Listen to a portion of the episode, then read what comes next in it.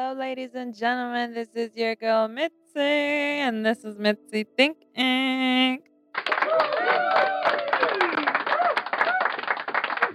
Thank you all for my thinkers out there. I appreciate it. We are starting off Taboo Week thinking about labels. Yes, everybody feels like labeling people or other people as a taboo. So let's just break it down and think about it. So, defining labels per cambridgedictionary.com there are two types of definitions for labels. One you know the standard one a piece of paper or other material that gives you information about the object it is attached to. And two an award or phrase that is used to describe the characteristics or qualities of people activities or things often in a way that is unfair.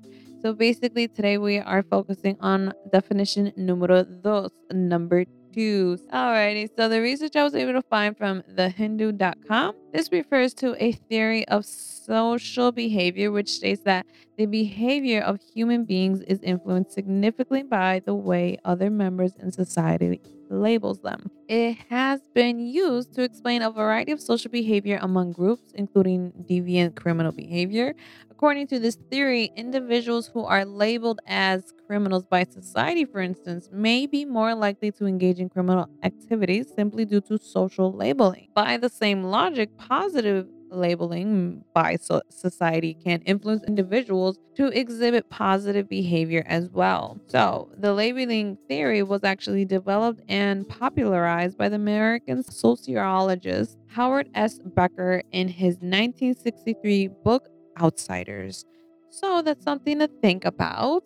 In my perspective, labels have helped people feel at place as well as feel purposeful and even powerful at times. And I think we really have a love and hate relationship when it comes to labeling because it also has destroyed, sabotaged, and hindered humanity all at the same time. Like it has broken people's spirits down and it has also lifted people's spirits. So I feel like people just have a love and hate relationship because one can feel offended by it as well as one can feel accepted and loved by it. So depending on where you stand and where you feel like it's affecting you per se, then I guess that's when it comes down to if you like it or not. Because as the many contradictions that come along with life, labeling is part of it. You know, I feel like labeling people is just one of the many contradictions that we kind of have to do, and well as we kind of have to control ourselves and not do so much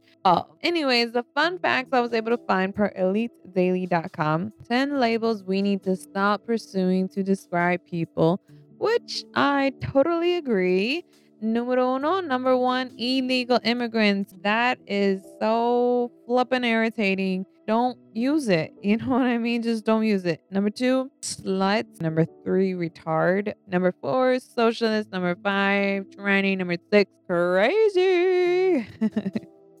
number seven, plus size model. Number eight, homo. Number nine, addict slash alcoholic. Number 10, Republican slash Democratic. Ladies and gentlemen, these are the 10 labels that we need to control ourselves from saying, okay? On to the quotes. We are going to be wrapping up the show. The first quote is Labels are for jars, not people. Stop labeling people just because they are not like you. That was the second quote. and thank you, thank you, thank you so much for listening to the start of Taboo Week. Stay tuned. We're going to wrap up Taboo Week come Friday. Food for thought judging a person doesn't define who they are, it defines who you are. So let's just think about that, about life. Just think. Bye, y'all.